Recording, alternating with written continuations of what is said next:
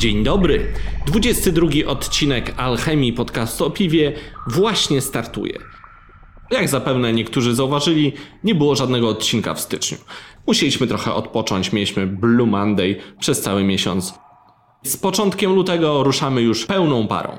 Posłuchajcie, co usłyszycie w dzisiejszym 22 już odcinku Alchemii podcastu o piwie.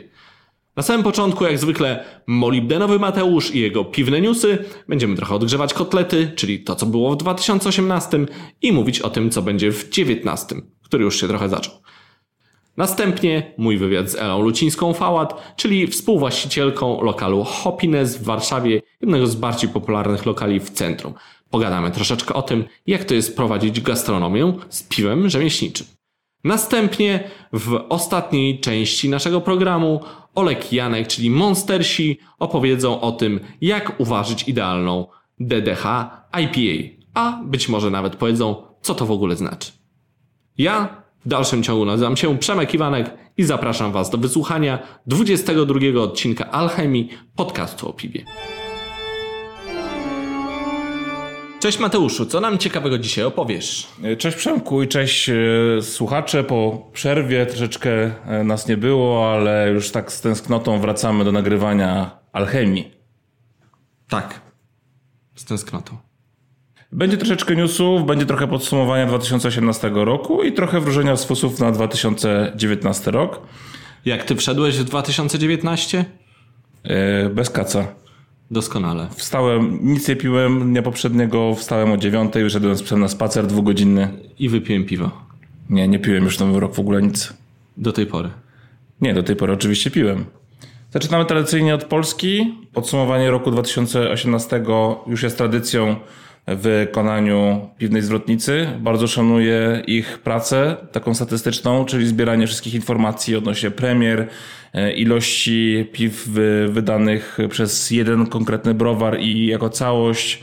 E, no i znowu nas e, uderzyła informacja, czyli aż 2013 premier w 2018 roku, a wystartowało 68 nowych browarów, znakomite liczby pokazujące jak ten rynek się rozrasta i to było widać w ciągu roku, że faktycznie tych browarów, nowych inicjatyw stacjonarnych, kontraktowych powstaje bardzo dużo. 68 to jest konkretna liczba, jeśli mówiliśmy w zeszłym roku o ponad 200 browarach, to 68 to jest naprawdę duży wzrost. 200 stacjonarnych, a w sumie razem z kontraktowymi to myślę, że około 300 było w tamtym roku. Więc teraz myślę, że może ta liczba dobić do około 350 różnych inicjatyw piłowarskich, jeżeli tak możemy nazwać. Temat jest już dosyć znany, bo mm, cały raport był opublikowany mm, na zwrotnica.pl 31 grudnia. Rockmill i pożegnanie z Millerem. Rockmill i pożegnanie z Millerem. Browar ogłosił, iż Andrzej Miller postanowił nie kontynuować współpracy z e, Rockmillem jako główny piwowar. Potwierdziły się w związku z tym informacje z października 2018 roku, iż nie jest im po drodze. Szkoda, bo Andrzej to naprawdę wybitny piwowar domowy, który z powodzeniem przesiadł się na tak zwane duże gary. Browar jednocześnie informuje, że receptury Andrzeja będą nadal ważone przez Rockmill. Zobaczymy, czy z taką samą jakością, jak było to dotychczas. No, takie plotki o tym rozstaniu krążyły już od jakiegoś czasu w branży. Jest to o tyle istotne i wszystkich to zajmowało, ponieważ browar Rockmill wystartował niczym rakieta w ciągu ostatnich lat i rzeczywiście świetnie sobie radził marketingowo za zasługą między innymi właśnie założycieli, od których wzięło się nazwisko, czyli Łukasza Rokickiego i Andrzeja Millera. Z Łukaszem um, w sumie przeprowadziłem pierwszy wywiad w Alchemii, także mam... Zapraszamy do, odsłuchania, jeżeli jeszcze nie słuchaliście. Tak, trochę jeszcze było wtedy dużo pogłosu, ale poprawiliśmy się z mikrofonem. W każdym razie, co dziwi, to cisza na temat Łukasza, no ale e, mam nadzieję, że będzie im się wiodło dobrze, zarówno Łukaszowi, jak i Andrzejowi, a co będzie dalej z browarem Rockmill, to się okaże. 19 stycznia warto zaznaczyć, że odbył się Baltic Porter Day i z każdym rokiem ta impreza przybiera na jakości i rozgłosie.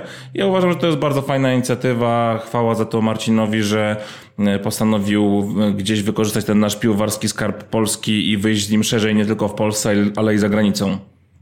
I nad Bałtykiem. I nad Bałtykiem, tak, jeżeli to tak możemy powiedzieć. Od morza do morza. Tak jest. Browar Jastrzębie ogłosił Browar Jastrzębie ogłosił zakończenie zbiórki crowdfundingowej z imponującym wynikiem.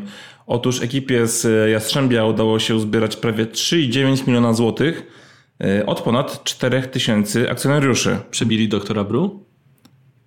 Chyba tak. Nie pamiętam ile dokładnie miał doktor Bru, trzeba było sprawdzić, ale no to y, liczba zebranych funduszy naprawdę powala. 4 miliony złotych na rozruch browaru to jest sporo pieniędzy. Brodacz chyba jeszcze zbiera. Myślę, że więcej będzie takich akcji crowdfundingowych. No właśnie, Przemku, a zostając w temacie zbiórek funduszy na działalność, to bydgoski browar Rzeka Piwa zbiera na własny browar z brupubem właśnie w Bydgoszczy. Szczegóły możecie znaleźć na polakpotrafi.pl. Wieści ze świata. Piwo ratuje życie. 48-letni Wietnamczyk przeżył, gdyż zajmujący się nimi lekarze napoili go 15 piwami. Trafił do szpitala po zatruciu się alkoholem metylowym. Nie róbcie tego w domu. Tak, alkohol metylowy nie jest dobry dla zdrowia. A zwłaszcza 15 eurolagerów wyprodukowanych w Wietnamie. No ale uratowały go jednak. Chwała im za to. Rosyjska poczta zaczęła sprzedawać piwo. O, i to jest news. A poprzednie? No to też, ale takie... To nie jest najciekawsze. No chciałem ci po... Przemku, ciężko pochwalić cię- Mateuszu. No. Ciężko cię zadowolić, naprawdę. A ciebie ciężko pochwalić. Chciałem powiedzieć, że masz super newsa. To dziękuję w takim razie. E, Dbając o zdrowie ludności w ramach walki z alkoholem niskiej jakości i jego zamiennikami, rosyjska poczta. Wysokim procentem. Dokładnie. Rosyjska poczta rozpoczęła sprzedaż piwa. Otóż e, według biura prasowego tej instytucji co roku ponad 1200 Rosjan pada ofiarą podróbek i zamienników trunków alkoholowych. W urzędach pocztowych będzie można kupić certyfikowane produkty alkoholowe. Piwo pojawiło się już w ponad 3000 urzędów w 41 regionach Rosji. Są to głównie placówki na wsi, gdzie dostęp do alkoholu dobrej jakości jest według władz najmniejszy. Ja pamiętam, jak kiedyś w Moskwie wypiłem piwo w kiosku, tylko niestety piwo w kiosku można było kupić, natomiast toalety nie dało się już w centrum Moskwy znaleźć. I to był problem. A kiedy to było? Parę lat temu. No, podobno się Moskwa teraz bardzo zmieniła. I to Może- z roku na rok. Myślisz, że jest więcej toalet? Myślę, że może być. Fullers i Demolen na sprzedaż. Demolen już w 2016 roku część udziałów sprzedał Bavaria Holland. Teraz ogłosił, że kolejny pakiet zostanie sprzedany Swinkles Family Brewers. Fullers natomiast został za 250 milionów funtów sprzedany japońskiemu Asahi. Sprzedany został browar Griffin w Chiswick w zachodnim Londynie, gdzie piwo było ważone, uwaga, od 1654 roku. The Campaign for Real Ale, czyli Camra, określiła ten dzień transakcji jako smutny dzień. Bardzo fajny browar. Swoją drogą mam nadzieję, że nie porzucą ważenia piwa w tym miejscu. Polecam, jeśli będziecie w Londynie nie tylko zwiedzać te kraftowe miejsca, ale zobaczyć też Fullersa. Super miejsce. Ale mam nadzieję, że nie porzucą ważenia piw i dalej będą ważyć i piwa o Fullersa dalej będą w ofercie. Zresztą w Polsce też mamy przyjęcia. Zobacz browar Lwówek. No, dzierżawa, ale nazwijmy to przejęciem. Nawet chyba dzisiaj była informacja, że y, po raz pierwszy z nadania dr Bru została uważona warka. Przechodzimy do tematu odcinka. Otóż troszeczkę z Przemkiem sobie powróżymy o tym, co w 2019 roku może nas spotkać w krafcie. No właśnie, co nas spotka w krafcie? Mateuszu, skieruję do Ciebie to pytanie. No ja myślę, Przemku, że mogą być to puszki, że coraz więcej browarów będzie inwes- inwestowało w linię do puszek. Nawet Pinta, która teraz będzie się otwierała w drugim kwartale, z tego co pamiętam, e, od razu będzie miała puszki. Myślisz, że 0,3? Nie wiem, myślę, że to jest, jeżeli chodzi o puszki, to jest optymalna ilość, bo w przypadku piw lekkich y, 0,5 litra to jest w porządku pojemność. Ale czasami nie masz chęci wypić aż pół litra, jeżeli chcesz spróbować piwo, więc 0,33 uważam, że to jest taka optymalna naprawdę wielkość, jeżeli chodzi o degustację. Ja myślę, że klucz jest gdzie indziej do puszek 0,3, to znaczy zagranica. Zagranica chce puszki 0,3. No, na pewno jest to kierunek, zwłaszcza dla większych browarów, takich jak Pinta. Czy Marienstadt, który też bardzo mocno atakuje za granicę. Piwa bezalkoholowe? No i niskoalkoholowe. Ja myślę, że to będzie dalej rosło w tempie zastraszającym. Myślę, że w kwietniu. W, To mnie cieszy. Mnie również jak najbardziej bardzo lubię chociażby Miłosławia e, IPA czy 1 na 100, bardzo fajne piwa, które, do których często wracam nie tylko jak jest ciepło, ale także w zimie, jeżeli na przykład muszę kierować. Yy, myślę, że w okolicach kwietnia, maja możemy mieć już mały wysyp tych nowych interpretacji i powtórzeń e, z zeszłego roku, a w lipcu to już myślę, że będziemy mieli całą masę tych piw bezalkoholowych i niskoalkoholowych. No cóż, patrząc statystycznie, większość Polaków, mając do wyboru piwo niskoalkoholowe i mocnego risa, wybierze piwo niskoalkoholowe, więc moim zdaniem sprawa jest prosta. I to chyba nie tylko ze względu na e, aspekt e, na przykład prowadzenia samochodu, ale myślę, że też ze względu na dietę, bo coraz więcej ludzi aktywnie e, spędza swój wolny czas, chociażby nasz kolega Artur Kamiński, którego serdecznie pozdrawiamy, i po prostu nie spożywają alkoholu, bo nie chcą zburzyć sobie tego, co wypracowali na treningach.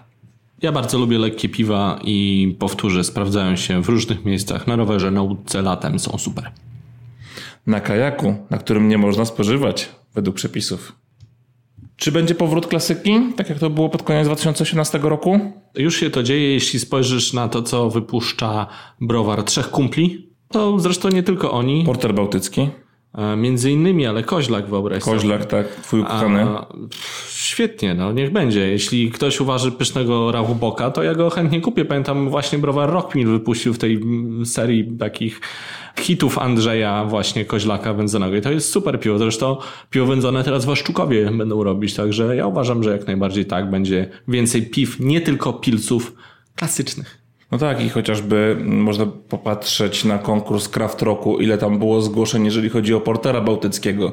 I już nie tylko takiego klasycznego, ale z dodatkami. Naprawdę y, obrodziło nam w portery bałtyckie i to jest moim zdaniem bardzo dobry kierunek. Nowe chmiele? Na przykład Polish Hops? Na przykład Polish Hops, które atakuje bardzo mocno i bardzo słusznie. Teraz widzę kampania z Zulą się rozkręca. Bardzo fajny chmiel.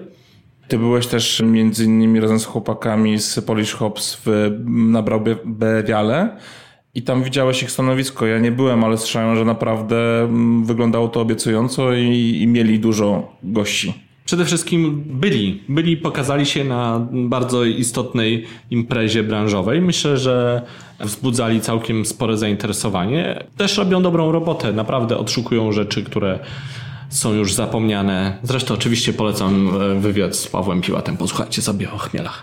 Dokładnie, bodajże w 17 odcinku. No i co, warto chyba też wspomnieć o lokalności, że im więcej będzie powstawało nowych browarów, tym bardziej będą musiały działać lokalnie. No bo się nie da działać już na tym rynku ogólnokrajowym z taką ilością, bo po prostu się to nasyca i trudno wepchnąć jeszcze jedno piwo. Jeśli dochodzi 68 browarów na rok, które próbują się wepchnąć w ten rynek, wyobraź to sobie. No to jest bardzo dużo. Natomiast myślę, że też y, coraz bardziej jednak budżet i pieniądz zaczyna grać y, rolę, że ten czas romantyczny się skończył. Y, jeżeli ktoś chce to naprawdę. Słowa Tomasza. Tak, tak, oczywiście. To Tomek, Tomek oczywiście o tym wspominał, który zresztą przestaje blogować o piwie, co się okazuje w nowym no, roku. No i to jest właśnie kolejna sprawa, do której dochodzimy, to znaczy nie jest on jedyny zresztą, bo również Mateusz Miedziński, czyli Piwa Zażywa, nie ma już tego bloga, wyobraźcie sobie. Skończyły się te przepiękne memy Mateusza, które bardzo e, ceniłem. No i zobaczymy, no, czy, czy, czy jeszcze gdzieś tam wrzucają te posty o piwie, ale czy rzeczywiście pójdą drogą pieców gazowych i coachingu? No nie wiem. Albo zero ibu.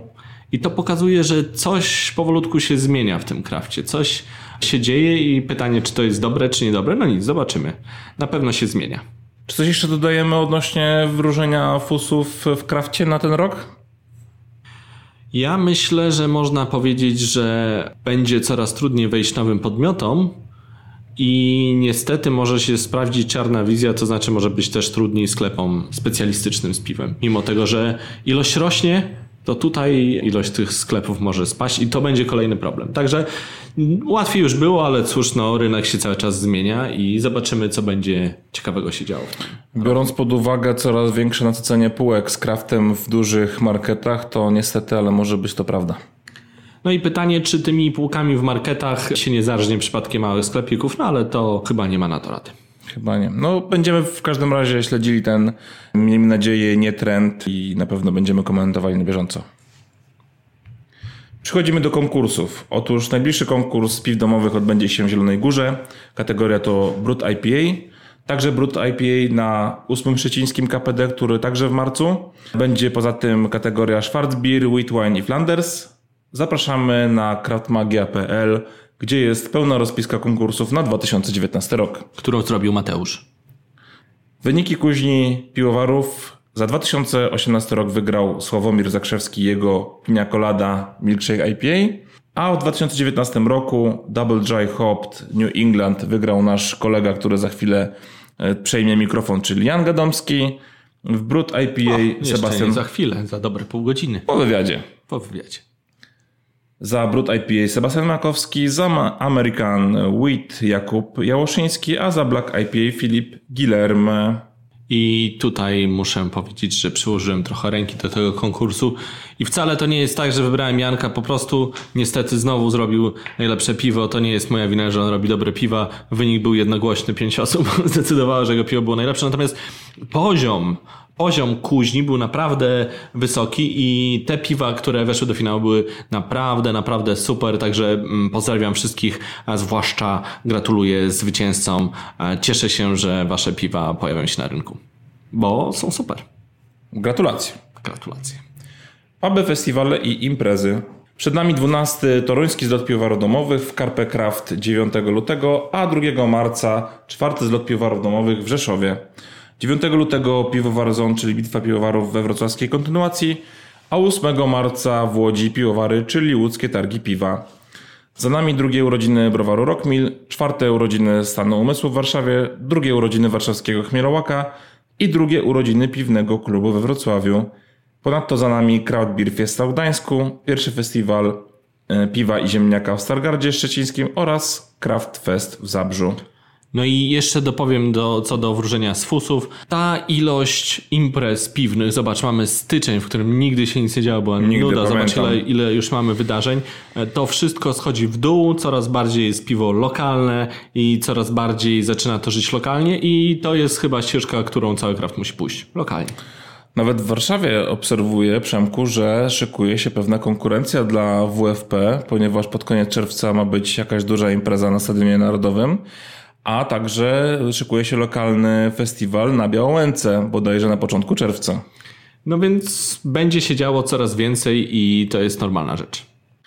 Jeśli chcielibyście, aby wasza informacja o imprezie lub o piwie, które mm, ważycie, pojawiła się w newsach, napiszcie do nas na alchemiapodcast.gmail.com I to wszystko ode mnie dzisiaj i pozdrawiam was bardzo serdecznie i do usłyszenia, mam nadzieję, że szybciej niż ostatnio. Dziękuję Ci bardzo, Mateuszu. Przejdźmy zatem do wywiadu z Elą Lucińską-Fałat, która jest współwłaścicielką, jak już wspomniałem, pubu Hopines w Warszawie, a także, uwaga, uwaga, wspólnie z Anią Przebindowską oraz Krzyśkiem Cholewą otwiera właśnie w Krakowie kolejny pub o nazwie Kolombe. Posłuchajcie.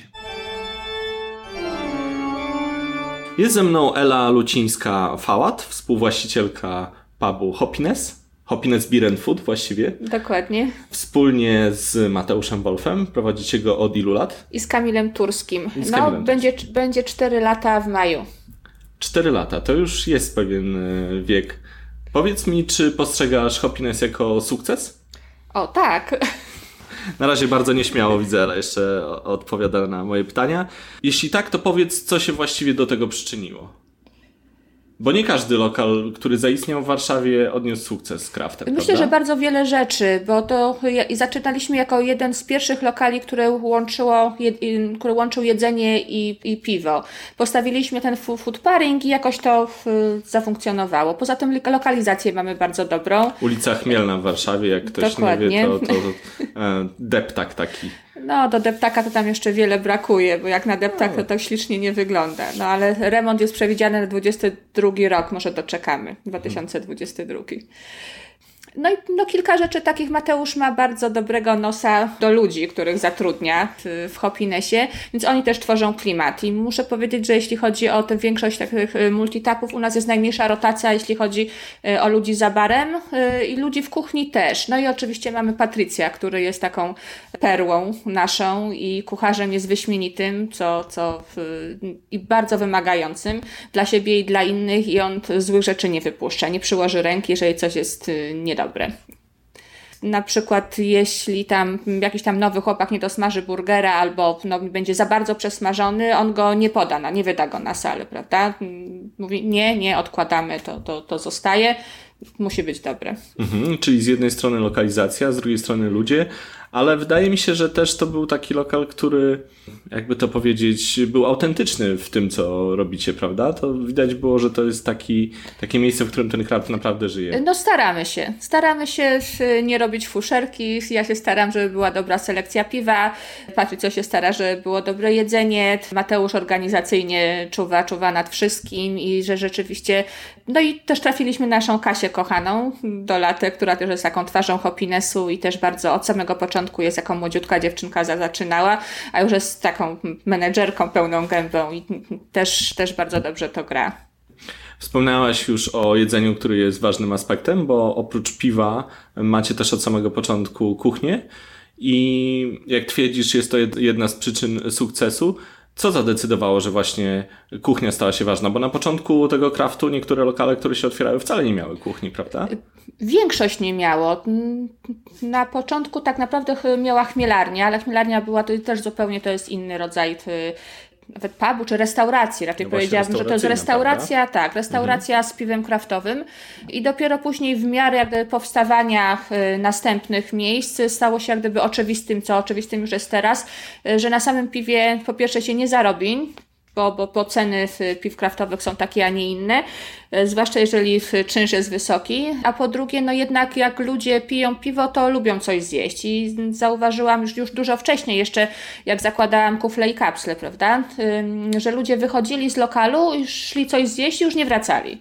No więc jak, te, jak e, myśleliśmy, myślałam o, myśleliśmy o Hopinesie, no to było jak gdyby oczywistym, że dobrze by było, gdyby była kuchnia ale raczej taka street foodowa bym powiedział, albo fast foodowa, prawda? Yy, Tylko, że dobrej jakości. To tak?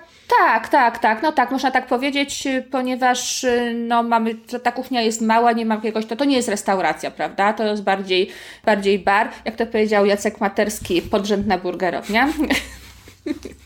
Dlaczego potrzebne? tak powiedział.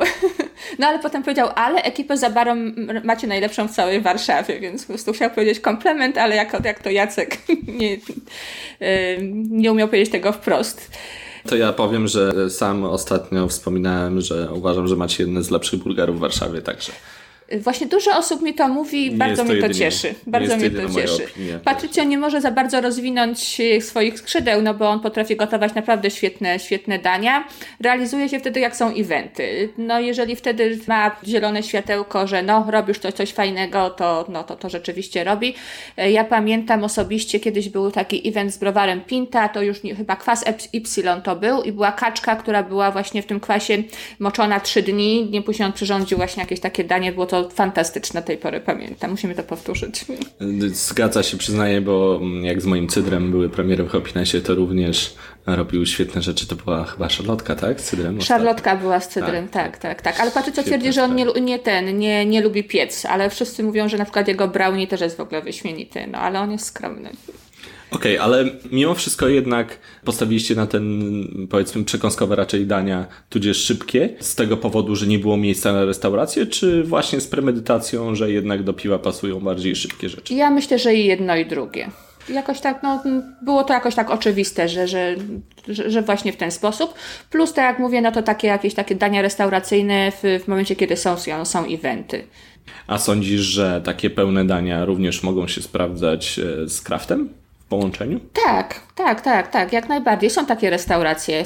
Na przykład w Krakowie jest taka restauracja Kufle i Widelcy i oni mają właśnie chyba pełne, pełne dania, pełne jedzenie.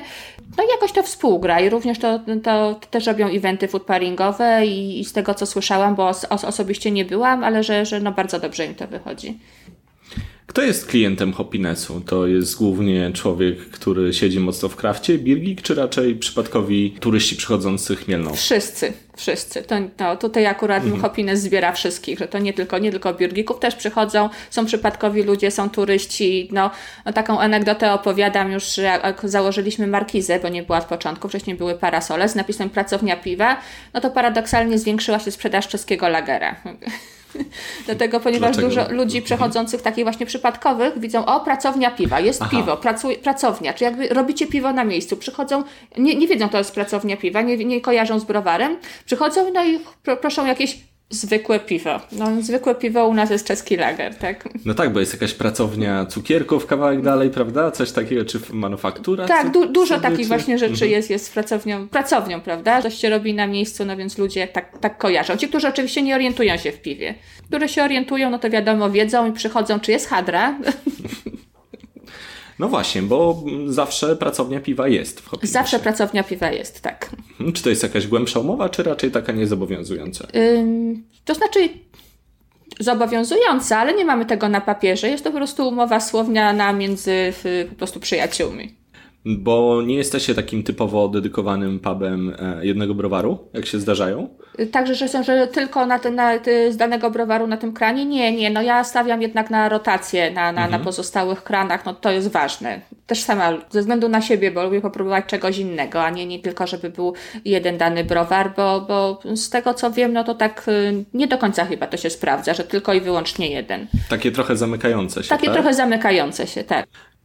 Zawsze rozmawiamy w naszych podcastach o, myśląc również o ludziach, którzy mogą startować z biznesem piwnym.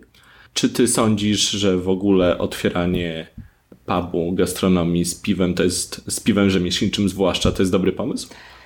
Coraz cięższy, coraz ciężej już z tym jest. Jest to coraz ciężej z tego, co dochodzą mnie te różne słuchy, bo to już ten boom na kraft jak gdyby troszeczkę minął. Znaczy jest, owszem, ludzie się interesują, natomiast miejsc, gdzie można takie piwo wypić w samej Warszawie, na samym on-tapie jest 50 lokali. A ile jest takich miejsc, gdzie jest tam jeden, dwa, trzy krany, ich nie ma na on-tapie, plus butelki. butelki. No i teraz w każdej żabce, w każdym Carrefourze, w Lidlu i w innych marketach ten kraft, te butelki są. Kiedyś ludzie się jak gdyby zabijali, jak była premiera, nie wiem, ale browaru, czy pracowni piwa, czy, czy, czy pinty, y, bo, bo były bardzo mało dostępne. Teraz już nie robi tego tak, takiego wrażenia, więc tak, y, jeżeli ktoś miałby otwierać, no to tylko z jedzeniem, bo, bo, bo sam pub y, to chyba tylko piwna sprawa daje rady. Czyli kraft przestał być takim magnesem, który będzie przyciągał ze względu na Jest jednym ze składowych, ale nie, Mhm. już nie jest takim głównym magnesem, tak, który, który tak przyciąga, jak to było, jak otwierałam Kik. Ale jednak jeśli ktoś by zechciał otworzyć pub, to ty masz doświadczenie, otwierałaś już nie jeden lokal, będziesz otwierać kolejny, zaraz jeszcze o tym pogadamy. Czy mogłabyś dać jakieś dobre rady, na czym należałoby się zwłaszcza skupić przy otwieraniu pubu z piwem rzemieślniczym? Ja myślę, że to nie jest żadna tajemnica i wszy- wszyscy, wszyscy którzy jak gdyby już otwierali, czy, czy zamierzają otwier- to otwierać, zdają sobie sprawę, że musi być lokalizacja, y, musi być pomysł. Moim zdaniem powinna być kuchnia, powinno być dobre jedzenie i to kuchnia z dobrą wentylacją, bo myśmy w Hopinosie z wentylacją walczyli bardzo długo, ale w tym roku już nam się udało, tak, po, po, po bojach. No i musi być dobra załoga, musi być dobra ekipa. No i, i wtedy to zadziała. No i zaangażowanie. A jak- jakieś rzeczy, na przykład wielkość tego lokalu? Za duży też nie może być, bo jeżeli są takie y, duże przestrzenie, y, są dni, kiedy ludzi jest mało i wiatr hula i to wtedy, a nie ma klimatu, nikogo w, te, w, tym, w, tym, w tym pubie nie ma. Z kolei Hopines moim zdaniem jest trochę za mały. Nam się przydała jeszcze jedna, jeszcze jedna sala, natomiast my nadrabiamy y, w lecie, ponieważ no, ogródek jest całkiem spory, a... Chyba większy nawet, prawda, niż sam lokal, czy nie? no nie, nie, nie, nie jest większy, natomiast w weekendy czy tam wieczorami mamy możliwość po prostu wyjścia z leżakami, ze skrzynkami praktycznie do samej chmielnej, więc wtedy już jest większy. A jednak te y, leżaki robią klimat i, i w okolicy nie ma takiego dużego ogródka, więc to ludzi przyciąga. Czyli ogródek też na plus. Oj, to zdecydowanie. No dobrze, to z drugiej strony, a jakie minusy lub czego unikać albo czego nie robić przy otwieraniu pubu? Nie, moim zdaniem nie może być zbyt sterylny wystrój w takim pubie, bo to, to też jak gdyby no, nie sprzyja, nie zachęca ludzi do, do dłuższego siedzenia. Czego unikać? Złej wentylacji, jak już mówiłam. No i no, lokalizacja jest bardzo ważna.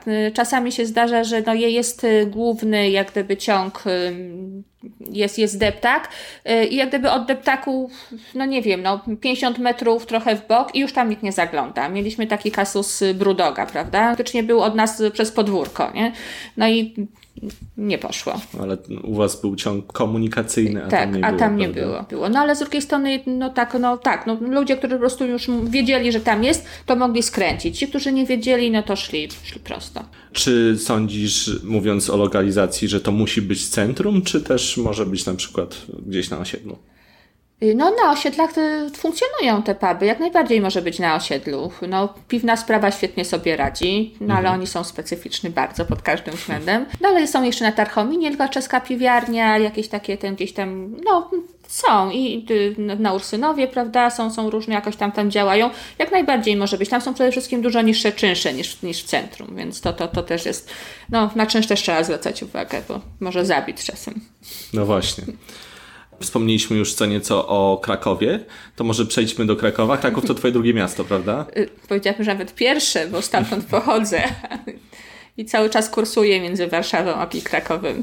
I w Krakowie teraz będziesz otwierała drugi pub. Tak, będę współwłaścicielką pubu Kolomb, również Beer and Food.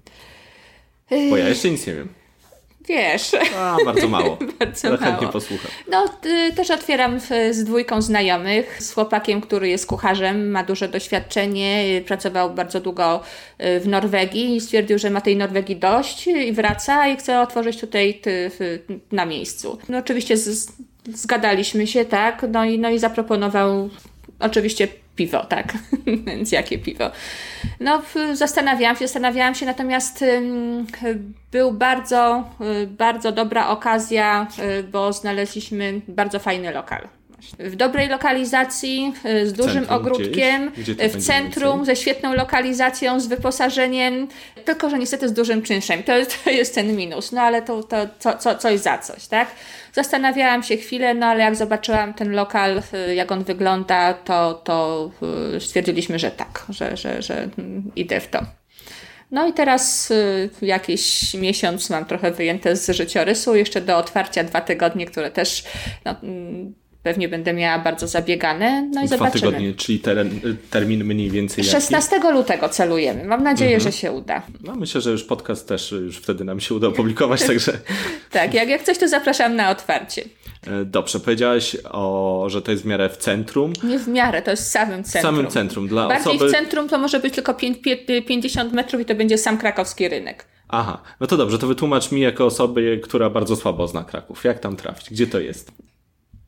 Jak masz rynek główny, słynny Mhm, rynek główny w Krakowie, to od niego odchodzą uliczki, prawda? Tak. Takie, takie ten. No i jedna z tych uliczek, y, takich y, od samego rynku odchodzącego, jest ulicą Wiślną. I przecznicą od, y, jest, od ulicy Wiślnej jest ulica Gołębia. Ulica Gołębia jest, y, ona łączy y, Bracką, Wiślną y, i Uniwersytet Jagielloński Kolegium Novum. Ulica Gołębia jest jedną z najstarszych ulic y, w ogóle w Krakowie i y, właśnie na niej pojawiły się pierwsze w Krakowie i pierwsze w Polsce latarnie gazowe swojego czasu. Zostały jeszcze? Nie, nie został. Natomiast y, ulica zachowała swój średniowieczny charakter, jest dosyć wąska. Akurat tutaj, gdzie będzie, jest Kolomb, ta kamienica na rogu, ona jest na Wiśnej i Gołębiej, to tam jest akurat troszeczkę się rozszerza ta Wiśna i idąc dalej do Brackiej, ona się zwęża. Te Kamienice są takie, mm, no typ- typowo, typowo średniowieczne i później renesansowe, oczywiście przebudowane, bo tam były pożary, różne takie y, losowe zdarzenia. No i, no i tyle. No, blisko plant, bardzo fajny, jak gdyby taki, taki y, Czyli między rynkiem kwartał. a plantami, dobrze Y, myślę? Tak, dokładnie tak. Mhm. Dokładnie tak. Ulica Gołębia, która jest no, bardzo blisko y, Uniwersytetu Jagiellońskiego, tam też studentów jest sporo. Kolegium Novum. Kolegium Majus też jest niedaleko. No, no, sa, samo centrum. Naprawdę lokalizacja bardzo dobra. Stara kamienica? Stara kamienica, który też, też przebudowywana. Y, Nie pamiętam w tej chwili, ale no, w środku jest taka średniowieczna cegła, więc to, no, to będzie jakiś taki XIV-XV wiek na pewno. No tyle, że elewacja już jest XIX-wieczna, no bo oczywiście ta, ta no, była, była remontowana, była przebudowywana, też tam były pożary. I co ciekawe, w tej kamienicy y, pod koniec XIX wieku był skład piwa. No proszę. Tak, ma piękne, bardzo duże piwnice. Oczywiście piwnic nie wynajmujemy, bo już piwnice dawno są pase, y, również w Krakowie. Kiedyś to się siedziało Tak? głównie w piwnicach. Teraz już, już nie modne. Nie, teraz już, już w Mhm. piwnicach nie. Czyli na parterze będzie Na sala. parterze. Tak jak mówiłam, piękna cegła, piękne, piękne posadzki, bardzo dobry lokal. Kiedyś tam była włoska restauracja, nawet nie tak dawno temu. Zostało to wszystko ładnie wyremontowane, także lokal jest nowy, my tylko prowadzamy takie poprawki. No przede wszystkim musimy przebudować bar, bo tam kuchnia jak gdyby jest otwarta, tak jak to mamy w drugim dnie w Warszawie, czy jak gdyby wychodzi y, na lokal, a sam bar był malutki, no bo tam to nie był piwny lokal, prawda? Tam były dwa nalewaki żywca. A będzie ile? Osiem. Osiem. Mhm. Chciałam 12, bo jestem przyzwyczajona do 12. Tak było w Kiku, tak samo mam w Hopinesie. Szczęśliwa cyfra, 12. Tak, ale, ale no niestety nie uda, nie uda się, bo się nie zmieści. I, i y, zasięgnęłam rady mistrza w tej sprawie, czyli Tomka Rogaczewskiego z pracowni piwa, no i mówi, że, że, że 8. No więc będzie 8. A co do jedzenia? Y, jest tam piec do pizzy, bo to była włoska mhm. restauracja, więc grzechem byłoby nie skorzystać. Y, I chcemy zrobić taką prawdziwą włoską pizzę. I tutaj też y, pomocny będzie Tomek Rokaczewski, który wyczynia cudy, cuda w swoim prostym żarciu. No genialne ma tam jedzenie, genialną pizzę. Jeszcze nie dotarło. Obec... No to, to, to zapraszam, no, będzie zadowolony jak wpadniesz. Yy, I ma taką prawdziwie, włoskie ciasto, właśnie składniki typowo włoskie, bo tam jest taka mała hurtownia właśnie w modlniczce yy, włoskich artykułów, yy, Włosi to prowadzą. Stamtąd również będziemy starali się sprowadzać do, do siebie do pizzy, żeby to nie, no, nie było tak jak właśnie w, cytując Jacka Materskiego, pomidory z Biedronki i kukurydza z puszki. Nie, no to będą naprawdę dobre składniki. Chcemy tą pizzę zrobić no, włoską. No i oczywiście będą takie rzeczy, których jak gdyby mm, ja mm, wiem, że, że do piwa bardzo dobrze y, jak gdyby grają, typu żeberka, typu jakieś kanapki na gorąco z pulporkiem. Burgery na razie nie, bo dookoła tam na Gołębie i Wiśny jest chyba cztery punkty są z burgerami, więc y, jak gdyby wydaje mi się, że nie ma sensu. Zobaczymy. Natomiast chcemy pójść mm, taką trochę w krakowskość i zrobić krakowskie specjały, których tak y, szczerze mówiąc też nie ma na rynku. Gdzieś tam na Kazimierzu jest, ale w rynku nie, czy tak zwana maczanka po krakowsku. To, Cóż to takiego? E, to jest y, długo jak gdyby y, macerowana, leżakowana y, karkówka, podawana z ogórkiem kiszonym, z cebulką, każdy ma inne jakieś tam przepisy i w bułce albo po prostu w takim bardzo dużej ilości tego sosu. Kiedyś się tą taką bułkę wodną rwało i maczało się jak gdyby w tym sosie, dlatego maczanka. Ale podają to fast, jak gdyby tak w fast foodach, podają to teraz po prostu w bułce takiej, tak? Mhm zapiekanej. Mam nadzieję, że, że, że, to wypali, bo no to jest bardzo, do, bardzo dobre danie i do piwa też pasuje. E, później będzie taka, też to też taki typowo krakowski przysmak, biała kiełbasa podsmażana z cebulką. E, no i jako przystawka e, grzanka z kaszanką. To też też jest taką, taką, taką, takim starszym, starym daniem.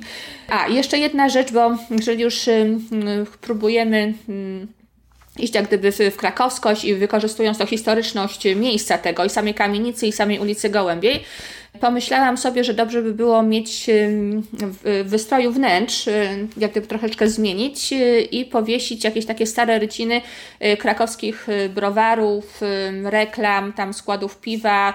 Natomiast tego w necie nie ma. Próbowałam to jakoś tam wyszukać. Zwróciłam się nawet do docenta z mini, polskich mini browarów, no bo on wiem, że się zajmował, ale twierdził, że tylko tutaj Warszawą. Rzeczywiście te warszawskie browary to wszystko można, można w Google'ach, te zdjęcia są, krakowskich nie ma.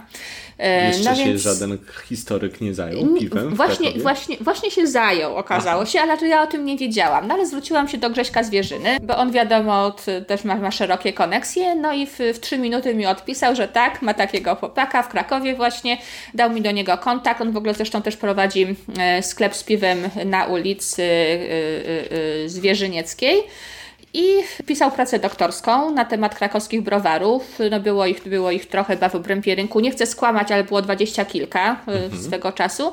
Plus różne właśnie składy z piwem, sklepy z piwem i udostępnił mi właśnie swoją pracę doktorską z rycinami, z reklamami. E, część tych rzeczy sobie wybrałam. Będziemy to ładnie e, drukować, opisywać i, i oczywiście z podpisem, że to ze zbioru Tomka Sygi to będzie, to będzie na ścianie. Możliwe, że będziemy zmieniać w ogóle ten wysój, bo on tego ma niesamowite ilości. I chyba jako jedna, jedna osoba zajęła się jak gdyby tą, tą, tą historią tej, tego krakowskiego browarnictwa. No brzmi to bardzo interesujące. Podoba mi się. No mam, mam, mam nadzieję, że, że, że wypali, że będzie. No, do, na razie na ścianie jest takie jest duże białe lustro i ściągamy to, zawieszamy ryciny. Coś jeszcze powiesz o lokalu? Jak będzie duży może? Ach, y, no lokal nie jest y, największy, ale nie jest najmniejszy. Jest większy niż Hopines i właśnie w sumie gdy Hopines miał taką wielkość, to byłabym bardzo zadowolona. To jest 113 metrów, ale wraz z zapleczem i z kuchnią. No i plus, plus duży ogródek. Tu jest plus taki, że to jak gdyby cały parter kamienicy jest to ten lokal, no większość, bo tam jeszcze jest taki mały sklepik na rogu. A w takich dawnych starych kamienicach były olbrzymie bramy, takie wjazdowe. Brama wjazdowa jest zamykana na, na, na pilota na noc, natomiast po otwarciu tam jest jakieś 50 metrów przestrzeni. I mamy pozwolenie od, od właściciela, aby po prostu po południu, no bo rano są tam wywozy śmieci, dostawy i tak dalej, żeby po prostu można się rozkładać z ogródkiem. On już będzie jak gdyby zadaszony, bo to jest w bramie, więc nie trzeba będzie żadnych parasoli, żadnej, żadnej markizy. Ten ogródek po prostu będzie, będzie tam przyciągał. No i plus oczywiście przed, przed samą witryną wzdłuż ulicy Gołębiej też kilka stolików, ale to już takie, taka, tak tradycyjnie trzeba będzie występować do miasta o pozwolenie. Natomiast ten duży ogródek w bramie jest jak gdyby taki gra gratis. No to plan brzmi na razie bardzo dobrze. Przyznam szczerze, że jestem zainteresowany. Przypomnij... Zapraszam na otwarcie. Jak nie na otwarcie, to później Kiedy? 16 lutego, 16 to już za dwa tygodnie. Kolumbus. Kolumb, Kolumb. Kolumb to po francusku gołębica, ponieważ jest na ulicy Gołębiej, więc A, no dlatego. No właśnie, to teraz wszystko jasne. A ja sobie z No i w logo też jest też gołąb brzmi bardzo interesująco. Jakbyś jeszcze mogła porównać na przykład do innych krakowskich lokali. W ogóle ile jest lokali w Krakowie? Sprawdzałaś to może? Na Ontapie lokali w Krakowie, czy tych z piwem kraftowym mhm. jest 25. To mhm. jest jak gdyby druga liczba po, po Warszawie. W Warszawie Całkiem jest 50, sporo. tak, w Krakowie 25. Y, ale większość z nich jest ulokowanych na Kazimierzu. Hmm, no w rynku też jest kilka oczywiście, w tym słynny House of Beer. I, i, ale akurat w tej części, gdzie my jesteśmy, o nie, jest jeszcze tylko jeden, tak, jest Space. A jeśli chodzi o samych w ogóle lokali w Krakowie, właśnie na tym w obrębie plant, tak, no to Kraków jest y, drugi na świecie pod względem y, często, znaczy gęstości jak gdyby knajp na jeden kilometr kwadratowy. Drugim miastem na świecie. Nie wiem, kto jest pierwszy, ale wiem, że jest drugim. Z tego trochę słynie też. Tak. Liczysz na takie tłumy turystów, jak na przykład w samych kraftach? Yy, tak, liczę. Liczę, tak. Mhm. No dobrze, no to trzymam kciuki w takim razie. Zbliżamy się powolutku do końca, ale jeszcze mam jakieś pytania tutaj w zanadrzu, bo działasz Elu od jakiegoś czasu już na tym rynku i myślę, że znasz go bardzo dobrze.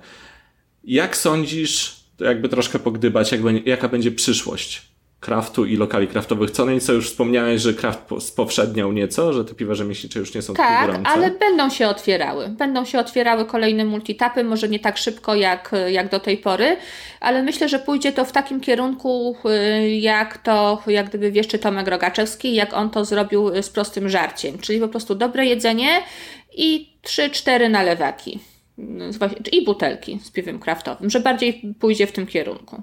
No właśnie, bo wspomniałaś teraz o słowie jakość i tak mi się wydaje, że chyba takie podejście jakościowe jest bliskie do hoppinessu, prawda? Bo nie wspominałaś o tym przy, przy zaletach i przy wadach otwierania. Y, przy, y, no tak, tak. Poradach, no, jeżeli wstawiamy na piwo kraftowe, to one samo sobie, no po prostu wszyscy się starają, ci rzemieślnicy, ludzie, żeby to piwo było bardzo dobrej jakości, żeby ono się odróżniało od no, większość przynajmniej, mhm. większość, a i przynajmniej z takich browarów ja staram się zamawiać, tak?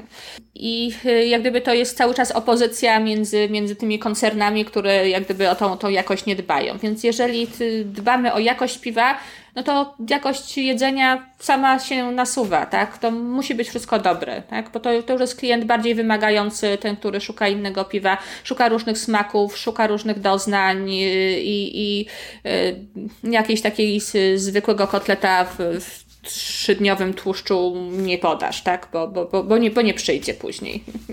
No właśnie, i jest w stanie za to zapłacić. Zapłacić trochę więcej, tak, tak, tak. Konsument bardziej świadomy. Chciałbym, żeby jeszcze wszyscy z cydrem się też dowiedzieli na ten temat e, troszkę więcej, bo dalej niektórzy uważają, że cydr musi być Musi być, może... musi być tani, tak, musi być musi słodki, tani, tak, tak, tak, jak ten, no tak, no bo, bo, bo te takie cydry marketowe też trochę popsuły mhm. rynek chyba, nie? W pewnym, mhm. pewnym momencie. Jakoś tak Myślę, tak był taki boom na ten cydry, tak? Parę lat temu i, i tak chyba trochę to nie, stonowało? Troszkę, troszkę to siadło rzeczywiście, bo, bo był mocny ruch ze strony dużych graczy, którzy właśnie, Właśnie, oferowali te prawda? cydry, ale tak jak mówisz, oferowały raczej cydry słodkie i jakości powiedzmy nie najlepszej. Natomiast myślę, że jak najbardziej droga taka kraftowa piwa jest słuszną drogą dla, dla cydrów, więc to, że... Powtórz ten swój pomysł po prostu cydru z wanilią, bo to było cudo. Dobrze, będziemy do tego w takim razie wracać, a powolutku zbliżamy się do końca naszego wywiadu. Ale ostatnie tradycyjne pytanie, czego Ci życzyć? O. Wielu klientów, jak najmniej problemów. y, No, po prostu, że, że, żeby, żeby, żeby szło. Myślisz, że będzie jeszcze więcej lokali Twoich własnych? Moich? Nie wiem. Zobaczymy. Zobaczymy. Do tego, tego Kolumby też, też jakoś tak nie, nie planowałam w Krakowie, tak? Y, Oczywiście jako tam kiedyś tam myślałam, o fajnie byłoby mieć knajpę właśnie na Gołębiej, tak? Y, Bo, bo ta Gołębia mi się zawsze bardzo podobała. No i zdarzyło się. No to życzę w takim razie powodzenia, dużo klientów i szybkich pociągów na trasie Warszawa-Kraków. I tanich pociągów. I tani. Dziękuję, bo to Ja pendolino to dziękuję bardzo. Gdy wywiad dobiegnie końca, zwyczajowo zmieniamy miejsce na laboratorium. Tam dzisiaj monstersi, czyli Olek i Janek, ważą zupę. To znaczy DDH IP. Posłuchajcie.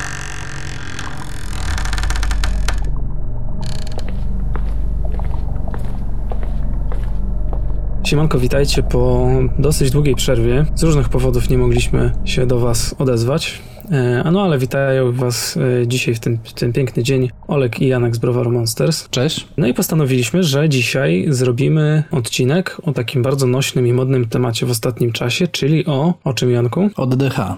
Takie trzy DDH, literki, czyli które nie wiadomo co narkotyk. znaczą.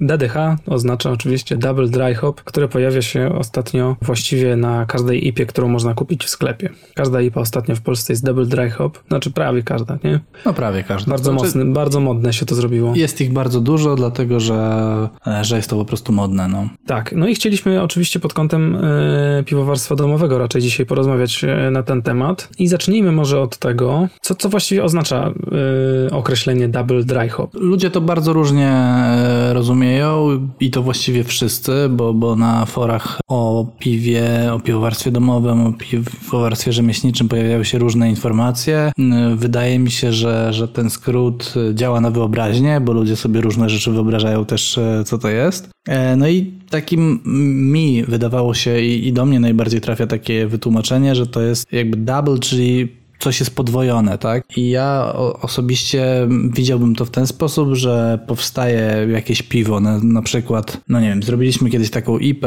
którą nazwaliśmy Hazy. E, No i, i, i dla mnie Hazy wersja Double Dry Hop to byłaby wersja z podwojonym chmieleniem, czyli powiedzmy, jeżeli do jednej warki wrzucamy dla ułatwienia 10 kg chmielu, no to do drugiej wrzucamy 20 kg.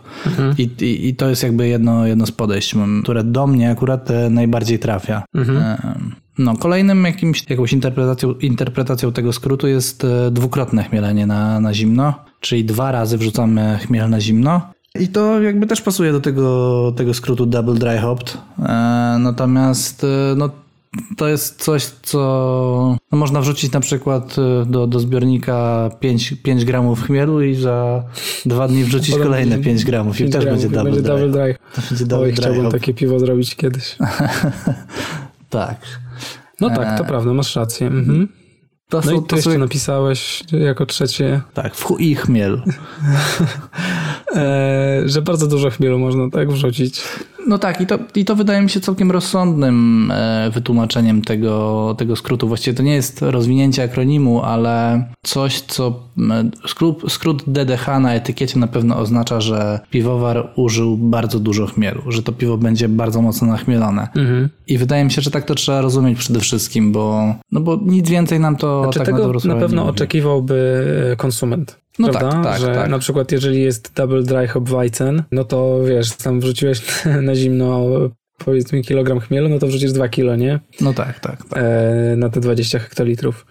Znaczy wiesz, też jest E, inna no sprawa, ale- że nikt nie robi double dry hop Weizenów, nie? Mm, Jeszcze nikt nie robi.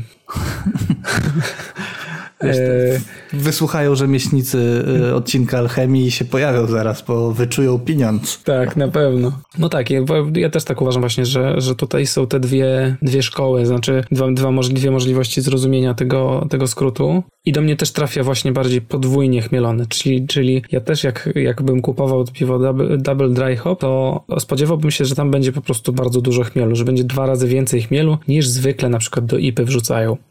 Mhm, mhm.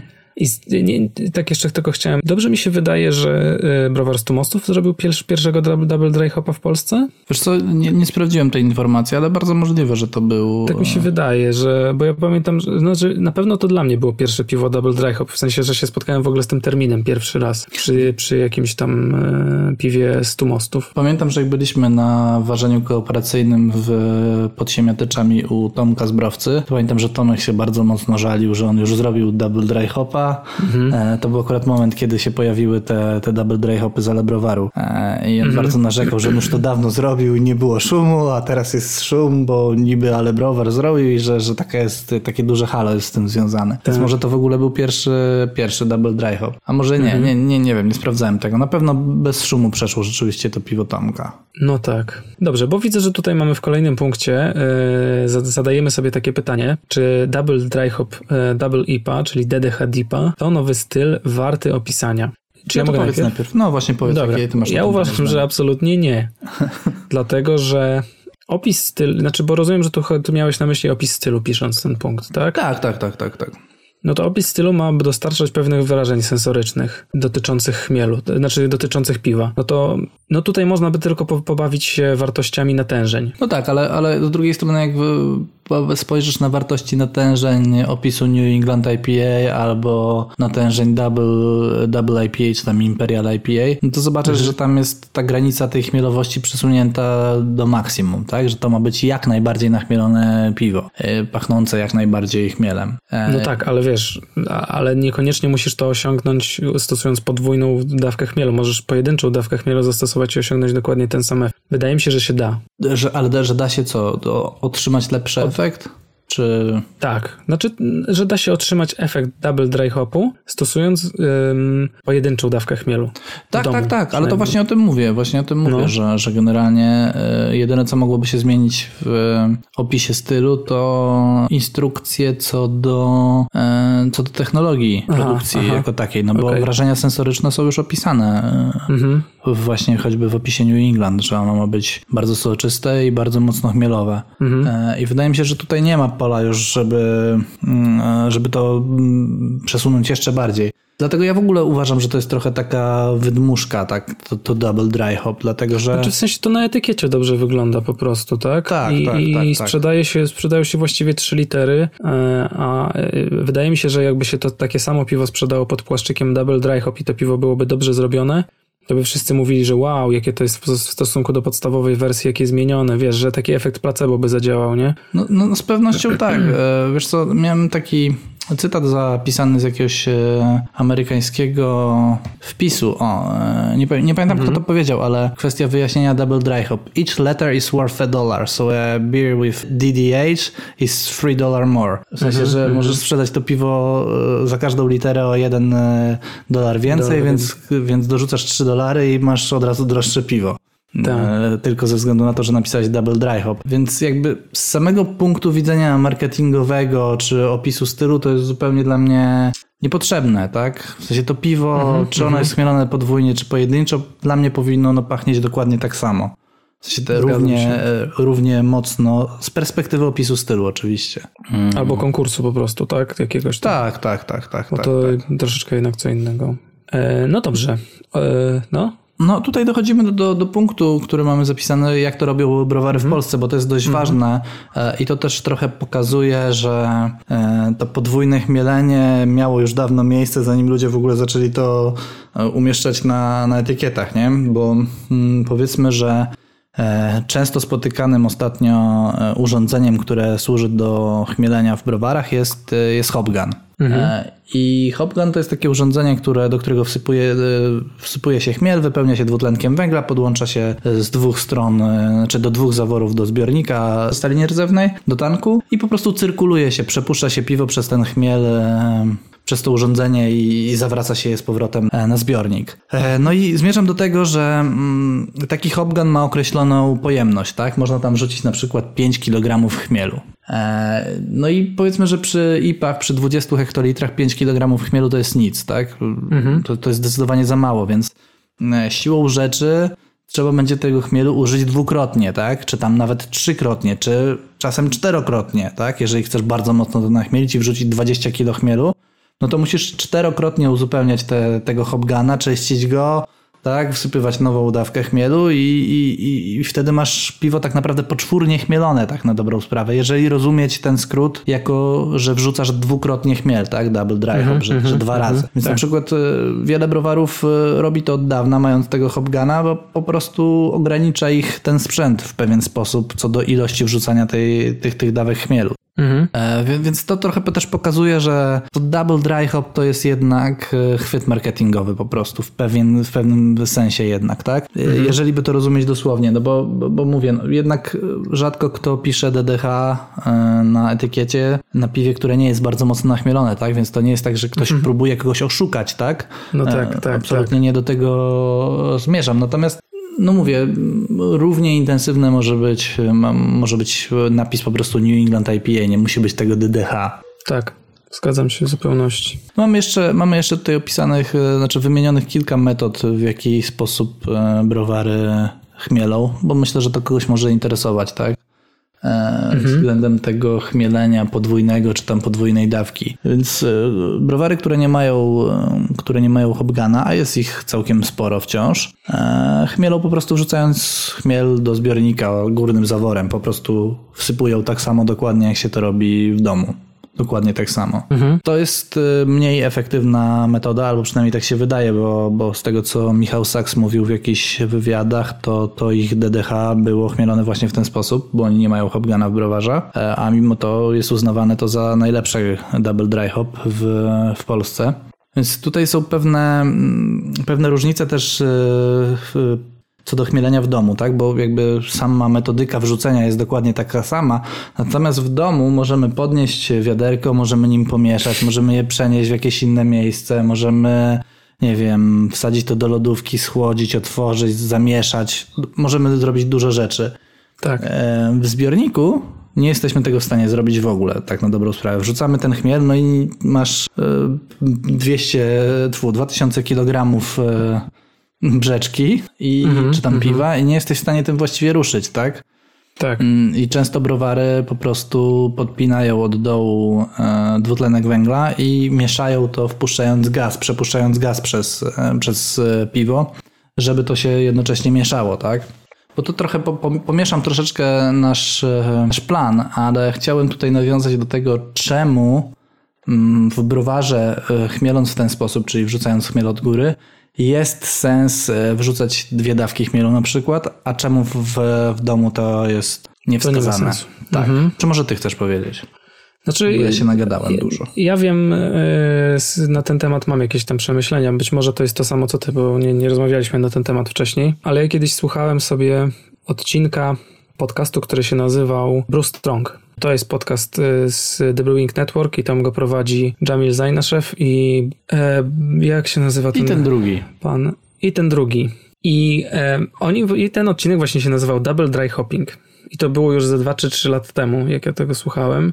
I tam e, chodziło o to, że e, właśnie, że, że w browarze rzemieślniczym wrzuca się w dwóch partiach chmiel. I teraz dlaczego? E, wszystko ma mm, swoją przyczynę John Palmer się nazywał ten drugi, o, przypomniałem sobie. Wszystko chodzi o, e, wszystko ma się tak naprawdę, jest związane z kształtem zbiornika. Przez to, że w browarach rzemieślniczych zbiorniki to są zwykle e, zbiorniki stożkowe, czyli mamy stożek najpierw na samym dole, a potem on się zmienia w walec, to ten chmiel, który tam opada, ma bardzo małą powierzchnię kontaktu z piwem.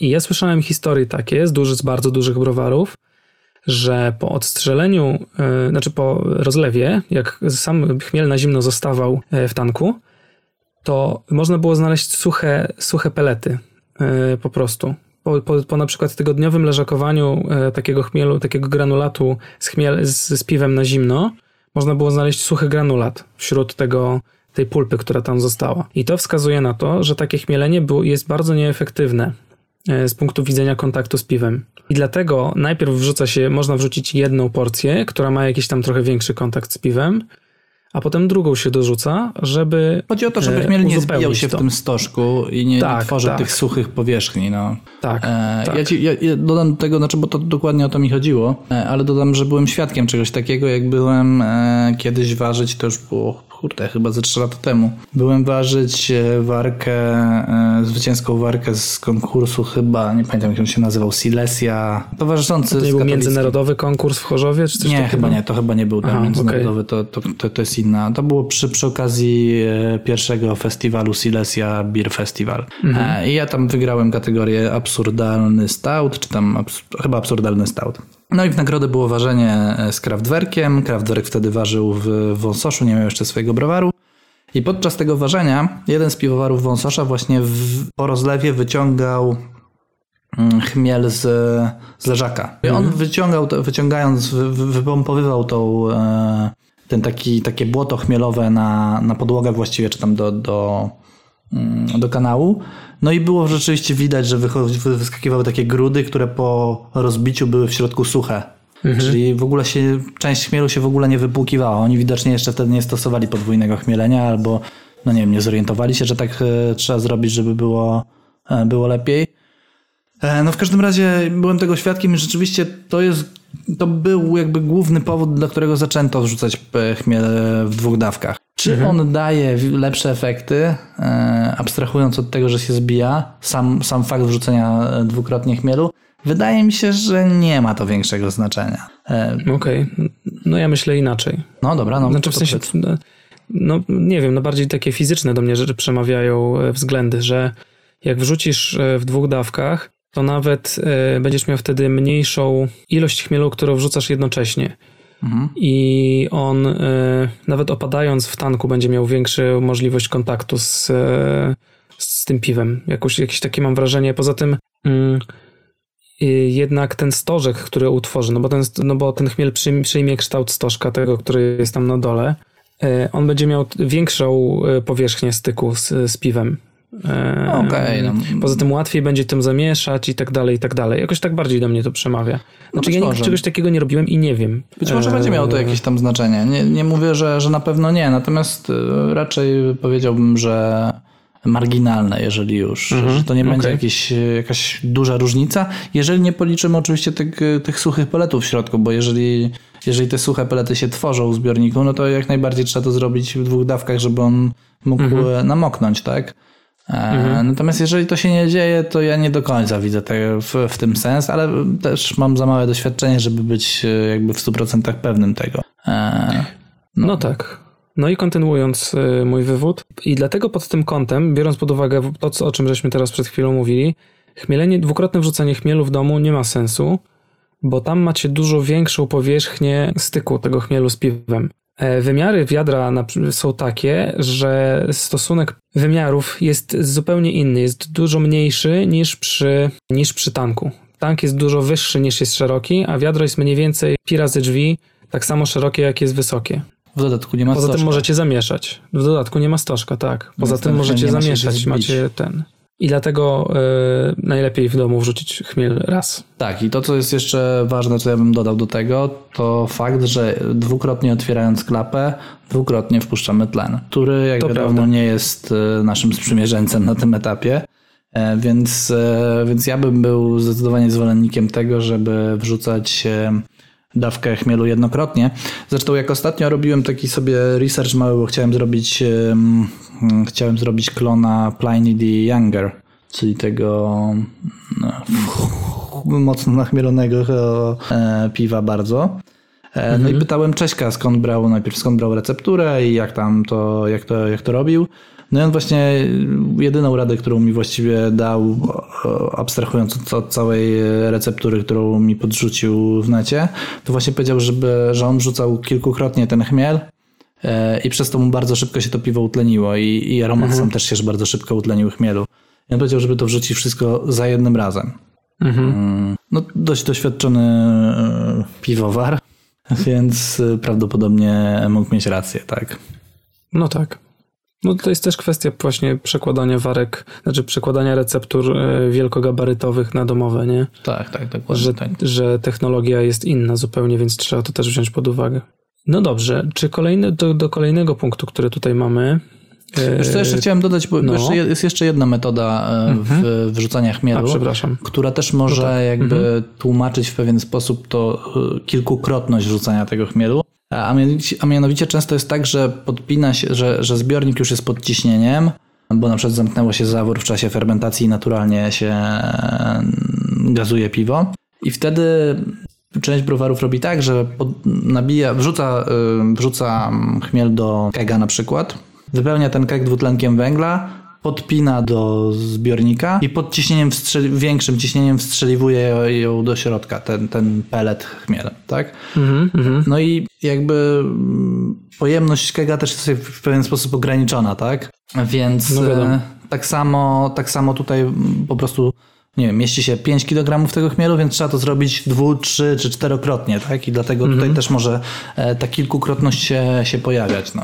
To właściwie tylko to chciałem dodać. Możemy, możemy chyba Dobra. bo- przechodź, przejść do następnej, następnego punktu. Mhm. No dobrze, i tutaj mamy, czy nie jest to przypadkiem chwyt marketingowy? No trochę żeśmy już o tym powiedzieli, Tak, to Eee. byśmy o tym powiedzieli. co na ten temat sądzimy. To nie wiem, czy mamy tu jeszcze coś do dodania. Wiesz co, no, możemy to podsumować w jakiś sposób, bo ja uważam, że to, to, to dodanie literek DDH to jest e, czysto chwyt marketingowy, że, że to jednak jest jakaś nowość, e, to sprzedaje, ludzie się tym jarają, e, nie do końca zdając sobie sprawę właśnie z technologii. Natomiast e, nie robiłbym z tego też jakiegoś, e, mm, nie robiłbym... Nie piętnowałbyś tego. Nie piętnowałbym tego, dlatego że jednak za tymi literkami zazwyczaj idzie bardzo mocno nachmielone, nachmielone piwo. Nie każdy z browarów tak. te, to stosuje, natomiast ci, co stosują, rzeczywiście te piwa lepsze bądź gorsze, zawsze są mocno nachmielone, tak? Mhm. E, więc, więc to nie jest tak, że ktoś e, obiecuje gruszki na wierzbie i później e, nie ma tego w piwie. Ten chmiel tam jest i na pewno te wszystkie DDH są bardzo mocno nachmielone. I tutaj mamy kolejny punkt y, o hop rate'cie. O, hoprejcie, tak. No to hop rate to jest po prostu taka wielkość, którą się podaje, która polega na tym, że pisze się ile gramów chmielu wrzuciło się na litr piwa. Tak, to, to zaczął chyba stosować, albo nie wiem czy zaczął, ale na pewno stosuje to Cloudwater, którego piwa chyba są mocno nahypowane u nas w Polsce. E, Jest to browar, który robi świetne mm, double dry hopipy. E, I oni e, na pewno na Antapcie podają i chyba na etykietach też podają, ile gramów chmielu wrzucili na litr gotowego piwa. I to jest o tyle fajne, że DDH to jest po prostu jakby mm, no właśnie taka trochę wydmuszka, że tak powiem. Znaczy nieprecyzyjne jest to określenie, Tak, tak. prawda? Które mówi po prostu, że tu jest bardzo dużo chmielu. Hop rate określa dokładnie ile tego chmielu było e, i po, pozwala pokazać konsumentowi na przykład, że jeden browar wrzucił więcej od drugiego i jak to zagrało, tak? Czy, czy rzeczywiście, bo wiesz, dla jednego DDH to będzie 10 kg chmielu na 20 hektolitrów, a dla drugiego browaru będzie 20 e, 20 gramów, e, chmie- dwu- 20 kilo na, na 20 hekto. I ten hop rate moim zdaniem pozwoliłby na to, e, żeby, żeby konsument mógł sam zdecydować, tak? Żeby rzeczywiście wiedział, za co dokładnie płaci. Mhm. Czemu tego browary nie podają? Być może, być może musi troszeczkę przeminąć ta moda na DDH. E, Być może jak tak mi się wydaje. No. Są nie, niewiele browarów to podaje. Widziałem, że Łukasz z Ziemi Obiecanej czasami przy niektórych piwach e, podaje, ale też nie przy wszystkich. A czy ktoś jeszcze, to nie widziałem. Nie, nie, nie. Wiesz co, ja myślę, że to też jest kwestia ich harsu. Bo jak na etykiecie napiszesz, ile chmielu wrzuciłeś, a oni zrobią kontrolę i się okaże, że wrzucisz, że wrzucasz pół kilo mniej, to będziesz miał karę Może za tak to, być. że, że kłamiesz na etykiecie, nie? No tak, ale można byłoby na przykład podawać ten hop rate e, właśnie na Antapcie. Tam myślę, że i Hars No nie, tak, nie zagląda. Tak, tam sobie tak. No w sumie to i wszystko. tak wiadomo tylko, że Birgicy na takie rzeczy zwracają uwagę. Dokładnie, no, więc, więc, więc w takich jakichś kanałach, które są może półoficjalne, można byłoby takie, e, takie rzeczy podawać właśnie, albo na fanpage'u. Tak, tak. e, Przy okazji ten, rzeczywiście na etykiecie pisać to, to byłoby może za dużo i Z ryzykownym, tak, Tak. tak. Więc jest to dużo Także bardziej fajnie by było, jakby browary rzemieślnicze zaczęły. Tak, tak, ja, ja bym bardzo chciał. Myślę, że my będziemy tam gdzieś pewnie podawać od czasu do czasu Mhm. e, przy tych piwach mocniej chmielonych, żeby e, może dać dobry przykład. No, aż nie będziemy może tacy hop do przodu, ale... ale myślę, że to jest dobry pomysł. Tak, Hoprej tak. do przodu. No dobrze, to teraz o domowym piwowarstwie trochę bardziej, o technologii. Trochę było już o tym wrzucaniu, czy, czy wrzucanie chmielu ma sens. Dwukrotne, czy dwukrotne? Yy, czy dwukrotne? Tak, tak. E, a jak ja powiedziałem? Czy, w ogóle wrzucanie chmielu? chmielu? Tak, czy wrzucanie chmielu ma sens. No to jest temat na inny odcinek. Ale ważniejsze jest pytanie chyba to drugie, które napisałeś. Czy jest sens wrzucać bardzo dużo chmielu i czy istnieje górna granica e, ilości chmielu, które można wrzucić? I tutaj nie wiem, czy ty widziałeś kiedyś e, odcinek e, takiego blogera, który się Piwolog nazywa. Nie wiem, czy kojarzysz. Mm, Marcin Stefaniak jest piwo. Tak, pozdrawiamy Marcina. Pozdrawiam. On kiedyś degustował na kanale u siebie piwo, które miało na 20 litrów wrzucone 3,5 kilo chmielu, z tego co pamiętam. Mhm. Na różnych etapach, nie? Że tak w sumie było 3,5 ki- kilo chmielu wrzucone. I powiedział, że jest całkiem spoko to piwo. Okej. E, pytanie, czy, czy w konkursie by sobie poradziło? To, to inna sprawa. Wiesz co, No, ja no kiedyś... dobra, ale co ty masz? No, no mów, mów. Wiesz co, no bo jak e, kiedyś już przytaczałem chyba to, ten eksperyment e, też bez, bez twardych liczb, ale kiedyś czytałem takie opracowanie naukowe na, ono chyba było nawet na piwo.orgu przetłumaczone w pewnym momencie. I tam ktoś próbował udowodnić, że wrzucenie 70 gramów chmielu na 20 litrów da dokładnie taki sam efekt jak wrzucenie 140, 140. Być może te, te wartości są trochę inne. W każdym razie no, dwukrotnie więcej chmielu wrzucał i to były no 70 gramów na 20 litrów wydaje się nie jakoś strasznie dużo. Natomiast on dowiódł w tym badaniu, dał, dał w ślepym teście spróbować to iluś tam ludziom. Być może to w ogóle Brylozofii robili, bo oni, oni robią takie, takie testy. E, no i w każdym razie to badanie wykazało, że owszem, tam gdzie było wrzucone to, to ta dwukrotna dawka tego chmielu na, na zimno było odrobinę, e, znaczy było bardziej aromatyczne, natomiast te różnice były bardzo niewiele. Z mojego doświadczenia, tego ostatniego, bo ostatnio tam trzepałem tych, e, tych New Englandów trochę, e, wynika, że ja jeszcze nie doszedłem do tej granicy górnej, bo za każdym razem jak wrzucałem trochę więcej tego chmielu, to ono było rzeczywiście troszeczkę bardziej e, aromatyczne i troszeczkę bardziej soczyste też w związku z tym. E, Za każdym razem jednak przesuwałem tą granicę do góry i, i, i coraz więcej tego aromatu uzyskiwałem. Ostatnia moja próba to było 25 gramów chmielu na, na litr, tak? Więc wydaje mi się, że można spokojnie sporo. więcej. Tak, tak, to, to, to już, już było całkiem dużo. E, No teraz ma mi wysłać e, piwo Dawid Bobryk, który zrobił podwójną IP, do której wrzucił pół kilo chmielu na 20 litrów chyba, na zimno tylko i wyłącznie. Czyli to jest Okej. To tak grubo. To jest, tak, to jest 25 gramów e, na litr, dobrze Na liczę? Mhm, tak, tak, E, tak. Ale samego chmielenia na zimno. A tam jeszcze na pewno było chmielenie też na jakiś hopstand, e, więc, więc tego będzie jeszcze więcej. I też jestem ciekawy, czy, czy ono będzie w jakiś sposób szorstkie albo trawiaste, czy, czy będzie rzeczywiście buchać bardzo mocno aromatem. Ale wydaje mi się, że to jeszcze nie jest też górna granica. Wydaje mi się, że pewnie można wrzucić jeszcze więcej i uzyskać jeszcze lepsze, jeszcze lepsze Efekty. efekty no. Okej. No słuchajcie, jeżeli ktoś z was wrzucił więcej, to Tak. dzielcie się tym w komentarzach, tymi informacjami. Powiedzcie, jak to zrobiliście, jak wyszło piwo. Możecie też na priv do nas napisać, ale wolem, wolimy, jak nam nabijacie statystyki komentarzami. eee, a tymczasem... Albo dobra, to jeszcze, jeszcze ja może powiem, co ja sądzę na Dobra. ten temat. Ja do chmielu taki jestem średnio. E, To już pewnie część ludzi wie. Ale uważam, tym niemniej uważam, że jest sens wrzucać bardzo dużo chmielu do piwa. Właściwie tak naprawdę nawet jeżeli to miałoby być tylko po to, żeby sprawdzić. Bo niekoniecznie to piwo musi być...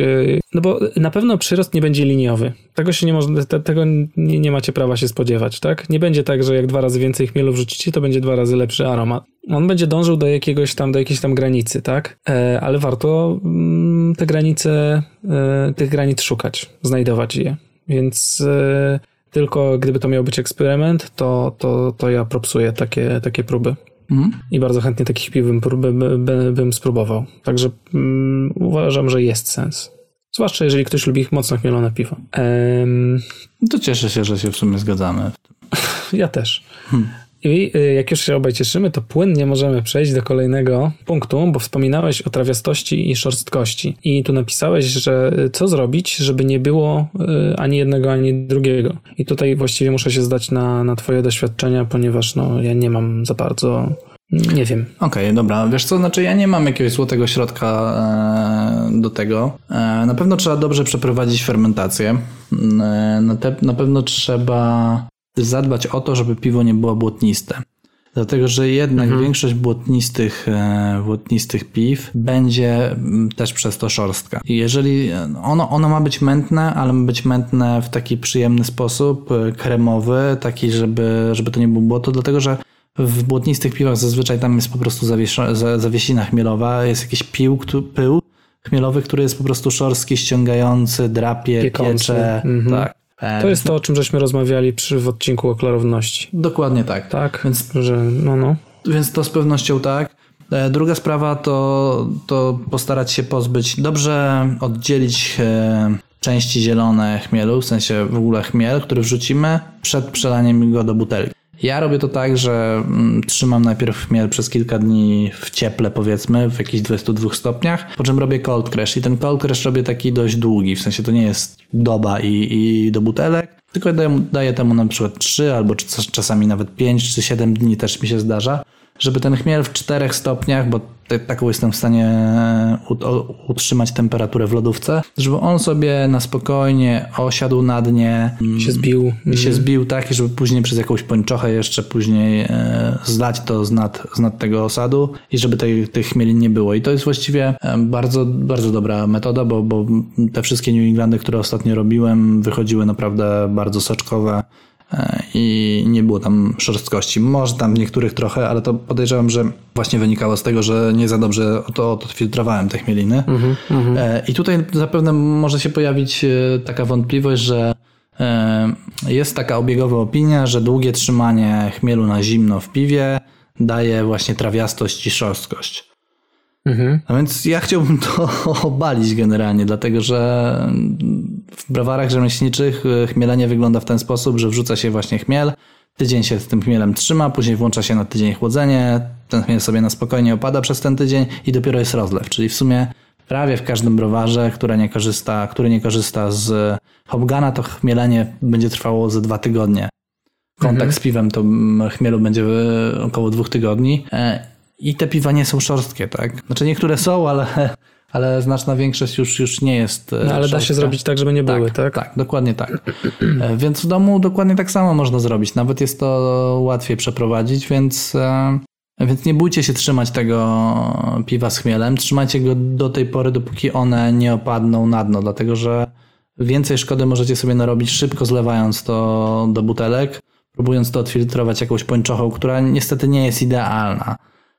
I, I wtedy dopiero piwo będzie szorstkie. Także ja, ja polecam to przytrzymać trochę dłużej. Jedyne, co można polecić, tak też, te, też to jak e, wypijacie pierwszą butelkę, to też się nie zrażajcie, szczególnie jeżeli, jeżeli jesteście początkujący, tak, że ona może, to piwo na początku po butelkowaniu, nie wiem, powiedzmy tam dwa tygodnie po butelkowaniu jeszcze może być trochę szorstkie, ale w butelce też e, ten pył opada.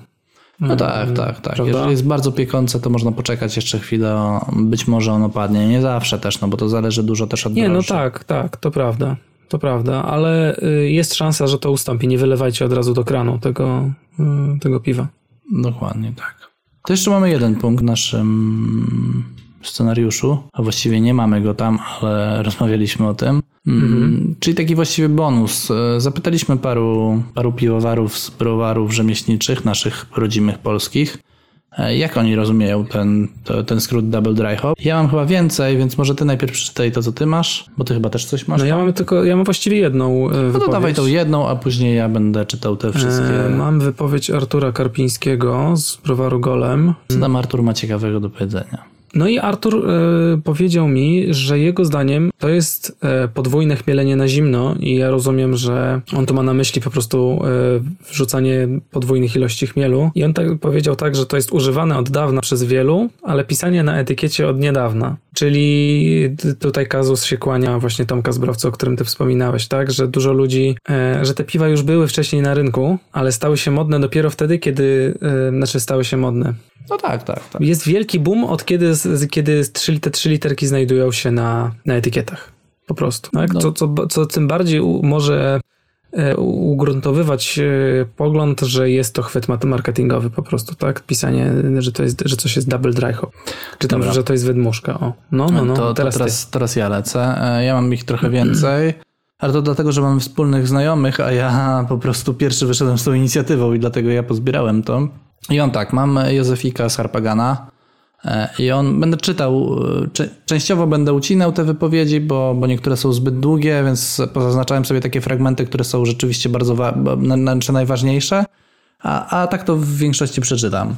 E, więc Józefik napisał mi tak. Mam świadomość, że DDH to twór czysto marketingowy jak Quadruple. Będą się pojawiać pewnie TDH i QDH, aby dać przekaz klientowi, że coś można nachmielić jeszcze bardziej. Dla mnie to mimo wszystko e, synonim dobrze nachmielonego, aromatycznego, soczystego IPA. E, koniec cytatu.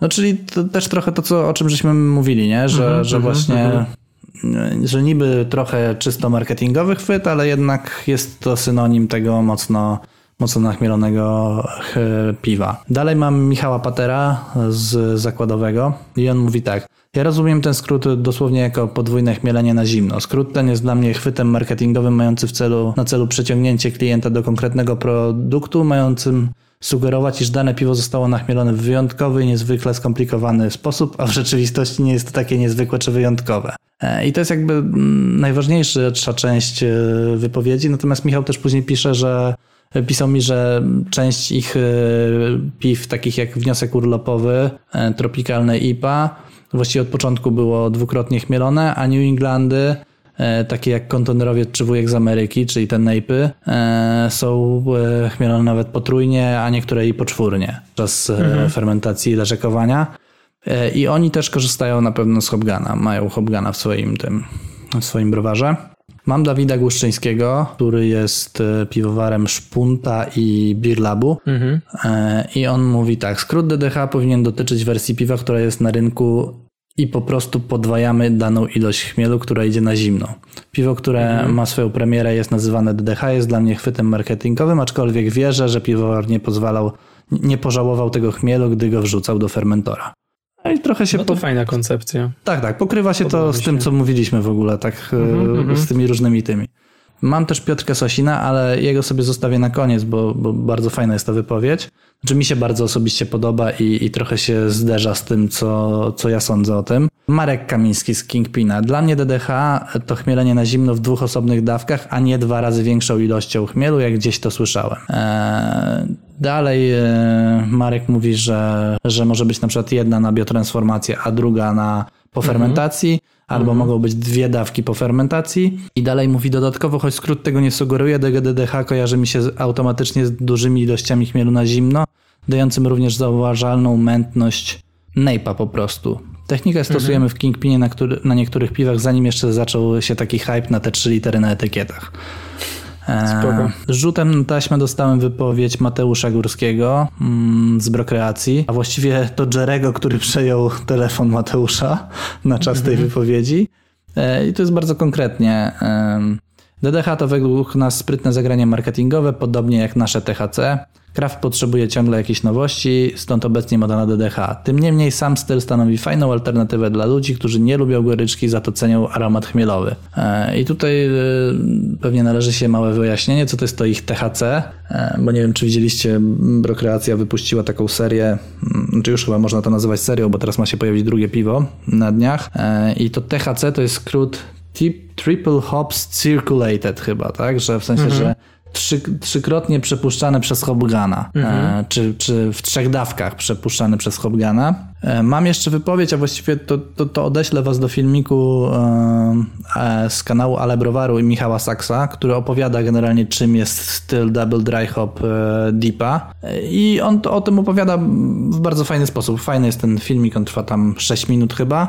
Meritum z tego wszystkiego to jest według Michała to jest podwójna dawka chmielu w dwóch dawkach. W przypadku, e, A, okay. w przypadku Ale Browaru mhm. tak to wygląda. W sensie oni rzucają mhm. dwukrotnie mhm. chmiel w dwa razy większej ilości. Okej. Okay. Mam jeszcze wypowiedź krótką Darka Piecucha z e, Piwnego Podziemia.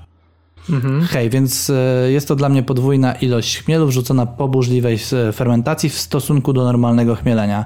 W naszym przypadku chmielimy także piwo dwukrotnie na zimno, więc u nas jest to podwójna dawka chmielu w dwóch kilkudniowych odstępach czasowych. czyli tak jak w przypadku Ale Browaru właściwie. No i na koniec Piotrek Sosin, który napisał mi tak. Dla nas w trzech kumplach ten akronim to zwykły, mar zwykłe marketingowe klicze. klicze. E, I nie będziemy go używać na etykietach. Nasze podejście do chmielenia na zimno jest bardzo proste. Piwo ma pachnieć znakomicie i jeśli oznacza to, że, że po standardowym chmieleniu na zimno trzeba dosypać kolejną porcję, sypiemy. Jeśli trzecią, usypiemy. Zatem można powiedzieć, że DDH, TDH czy Four Times Dry Hop jest u nas zwykłą codziennością. Spoko. Bardzo mi się podoba ta wypowiedź, bo ona e, jest bardzo wyważona i ja w sumie, po, po, ja w sumie uważam podobnie, ale to też wynika z tego, co żeśmy mówili przez cały odcinek. Tak, mówiliśmy o tym, że e, już samo New England, e, sam opis stylu mówi o tym, że to ma być po prostu piwo, które pachnie chmielem do granic możliwości, tak? Mm -hmm, I, I niepotrzebne jest napisanie DDH, tylko potrzebny jest bardziej efekt. Mi się to bardzo podoba. Ja, ja mam bardzo podobne podejście i, i jeżeli nie zmusi nas do tego mm, rynek albo, albo nie wiem, nie, nie stanie nam sprzedaż, to chyba, chyba bym był za tym, żeby, żeby nie To, używać tego tego, nie DDH. pisać. Tak, żeby tego nie Mhm, pisać. mhm, Mm, Tyle. Więcej, więcej, e, więcej cytatów nie mam. Więc chyba możemy kończyć, no dobra. tak? No tak. No to słuchajcie. E, Dziękujemy Wam bardzo za to, że wysłuchaliście nas w tym najnowszym odcinku. E, Ważcie śmiało, ważcie e, ipy, wrzucajcie dużo chmielu do nich, dawajcie nam znać, jak poszło. E, Klikajcie dzwoneczki, powiadomienia e, i co tam jeszcze się da. A i łapki w górę koniecznie. Mm, No i do usłyszenia w kolejnym odcinku. Cześć. Tak. Pozdrawiajcie Przemka i Iwanka. Cześć. Pozdrawiajcie Przemka i Iwanka. Na razie. I to już wszystko w 22 odcinku Alchemii piwie pierwszym w 2019 roku. Dzięki wielkie, do usłyszenia.